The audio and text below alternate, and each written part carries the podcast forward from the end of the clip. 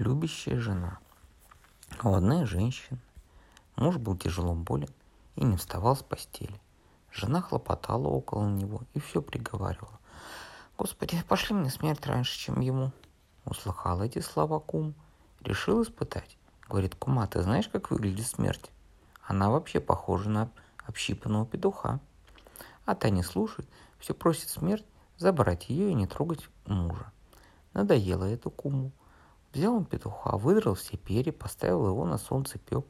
Петух поджарился, и когда кум его отвязал, кинулся со всех ног бежать, громко кукарекой, и влетел в комнату больного. Жена увидала и подумала, вот она смерть-то.